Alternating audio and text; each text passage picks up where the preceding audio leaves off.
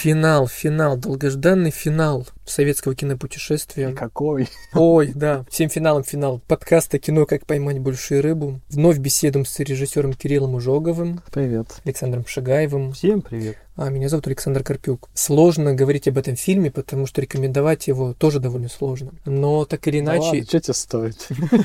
Этот фильм — это вишенка на торте нашего исследования советского кино. 91 год, все тот же пограничный важный год. Называется этот фильм «Резиновая женщина». Да, это то, о чем вы подумали. Он идет час, но это будет незабываемый час вашей жизни. Мы когда с Сашей готовились к подкасту, то Саша мне рекомендовал прочитать аннотацию к этому фильму. Я вам буквально чуть-чуть прочитаю. Жизнь скульптора удалась. Его семья мигрировала, но он остался. Теперь он живет на даче в гордом одиночестве, пьет горячительные напитки с местным алкоголиком и штампует поросят из гипса для его супруги, которая торгует данными произведениями искусства на Старом Арбате. Однажды он получает презент от друга из Италии, резиновую женщину. Для своей новой куклы он покупает одежду, пишет портреты. Жизнь его приобрела яркие краски. Но счастье рухнуло в один миг, когда нерадивый сосед ворует куклу для своих грязных целей.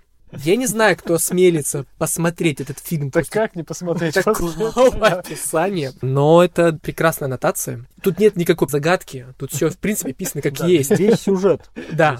Я даже могу больше ничего не говорить. Никакой синопсис вам не нужен. Вы уже все узнали. Там есть действительно скульптор, который к месту, не к месту цитирует священное писание. Ну, вообще, наверное, стоит все-таки рассказать, собственно, как оживает новая кукла. Там просто используется очевидный монтажный прием. Нам показывают икону, показывают показывают резиновую куклу, показывают икону, показывают ожившую резиновую куклу. Вдохновение, наверное, снизошло на режиссера Сергея Гурзо-младшего. Я не знаю, снимал ли он что-то еще. Я вот даже выяснять не стал, но, Вроде снимал. но Саша знает. Два фильма. А, два фильма. Какаду. Ну, смотрите, у Какаду рейтинг, мы не любим рейтинги, ну, допустим, рейтинг 3,5, у резиновой женщины вообще нет. Вот. Ну, очевидно же, а при этом, что лучше. Нет, при этом он снимался, да, как актер в 19 фильмах, и, как я понимаю, эти как раз фильмы лучше у него фильмографии. Не режиссерские работы, а актерские. Сергей, наверное, понял, что ну не пошло у него это дело режиссерское. Снял два фильма и на этом завершил свою режиссерскую карьеру. Он вот. на самом деле в 93-м закончил снимать и сниматься, поэтому угу. как раз-таки Финал. режиссерской своей карьерой он все и завершил. Слушайте, и хорошо, потому что ведь есть режиссеры, которые зачем-то начинают дальше искать какие-то средства для Ну, кстати, о средствах. Фильм снят по лучшей традиции 91 года за иномарки.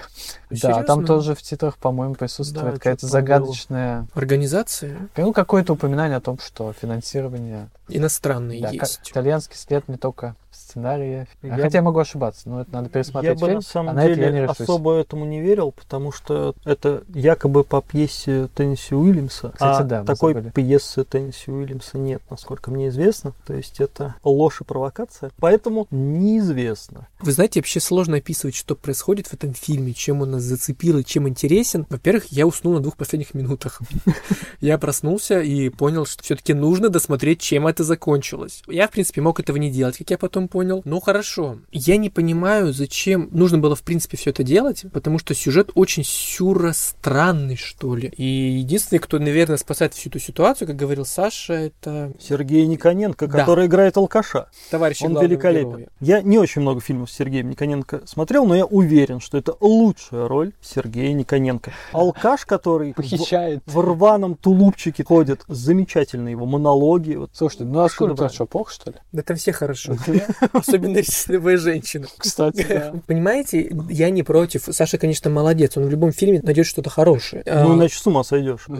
Тоже верно, да. Но в этом случае я просто, знаете, пытаюсь во время этого проговаривания найти что-то хорошее, что я там лично нашел. Вот Саша нашел актерскую игру. Я для себя, в принципе, ничего не нашел и пытаюсь понять, что там хорошего лично есть для меня. Мне очень понравилась усадьба, где он живет. Прекрасно. Я бы тоже так хотел делать скульптуры, читать книжки. И вот тут неожиданно еще резиновую женщину тебе присылаю. Как бы мне это не надо, но в целом сюжетно, конечно, это все очень интересно. Ты вот что? Не зарекайся. Нет, все-таки зарекусь. Шутка для одинокого мужчины, как сообщает в письме отправитель. Да, итальянский его товарищ. Русский товарищ, который живет в Италии, да. Который пишет ему по-товарищески «Приезжай, любимый, дорогой». Да-да-да. Такой жест капиталистического мира в адрес несчастного, развалившегося уже социалистического мира. Мы вам дадим резиновую женщину, только не мучитесь там у себя. И вот что здесь найти, не Ну, знаю. на самом Вот, деле- Кирилл, что ты нашел? Да, вот Да. есть что-то? Ну, помимо всей вот этой фабулы и, и всей нелепости происходящего, фильм очень интересен. Мы говорили такую вот расхожую фразу, да, как документ эпохи. Вот если нужно найти кинодокумент, характеризующий 91 год, Настроение умов да, да, да. Ну, конечно, это такой взгляд интеллигентский, проблемы скульпторов, и сторожей.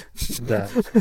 Но на самом деле все это выражено максимально ярко. Вся клюква, вся соль, к месту и не к месту, постоянно религия. Она там всюду. Религия и коммунизм. И коммунизм, да, который теперь можно попирать как угодно. Так его там не особо попирают, если разобраться. Его попирают на словах, но при этом... Понятно, что режиссер латентный коммунист, и как и его главный герой, из партии-то выходить не спешат. Да, надо понимать, что главный герой, он верующий коммунист, истово верующий коммунист. Ну, в принципе, сейчас этим никого и не удивить. Сейчас, да. А Да. в 91 в 91 году... году это было изюминкой. Хотя в головах советских людей в 91 году творилась такая каша, что этот фильм очень наглядно характеризует. Там и матрешка Балалайка есть, Баян, Разврат и Запад, и миф о Пигмалионе, и его Галатея, для рефлексирующей интеллигенции.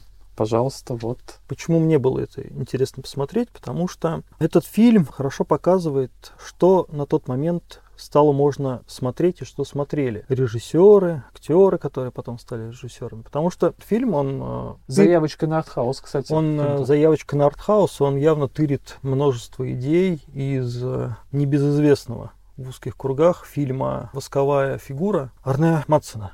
Причем безбожно тырит. экспроприирует. Да, да, да. Я да. бы выразился языком верующих коммунистов. Теперь я понимаю, что мне там понравилось благодаря монологу Кирилла. Мне кажется, очень важно, насколько режиссер показал эту кашу и весь этот сюр, который творился в головах в тот момент. Возможно, у него действительно наболело, и он психанул и снял этот фильм. Хотя никогда до этого кино не снимал, потому что это был первый фильм, по-моему, а вот это «Какаду» было вторым уже в 93 году. Надо посмотреть, кстати. будет. Да, нужно найти, возможно, возможно. В следующем выпуске Что, по скрипту хочешь записать? Нет, спасибо, спасибо.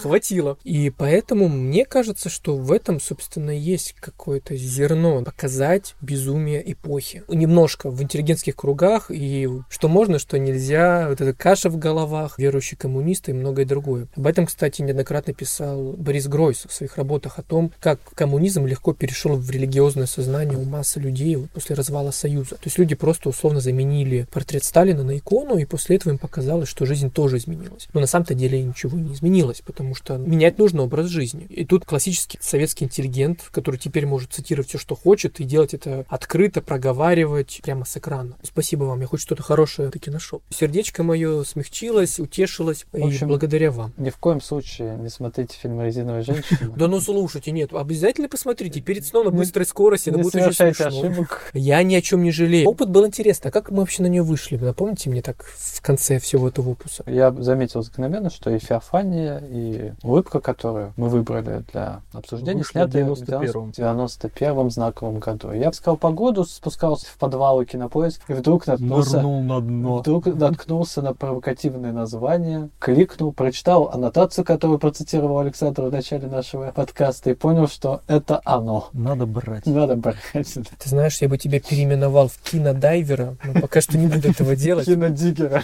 Кинодиггера, да. Спасибо тебе большое в любом случае за этот опыт. Это было правда интересно. И я рад все равно, что мы этим фильмом закончили наш разговор о советском кино. Это был подкаст «Как поймать большую рыбу». Режиссер, кинодайвер и диггер Кирилл Ужогов Салют. и Александр Шигаев. Всем пока. Пока-пока.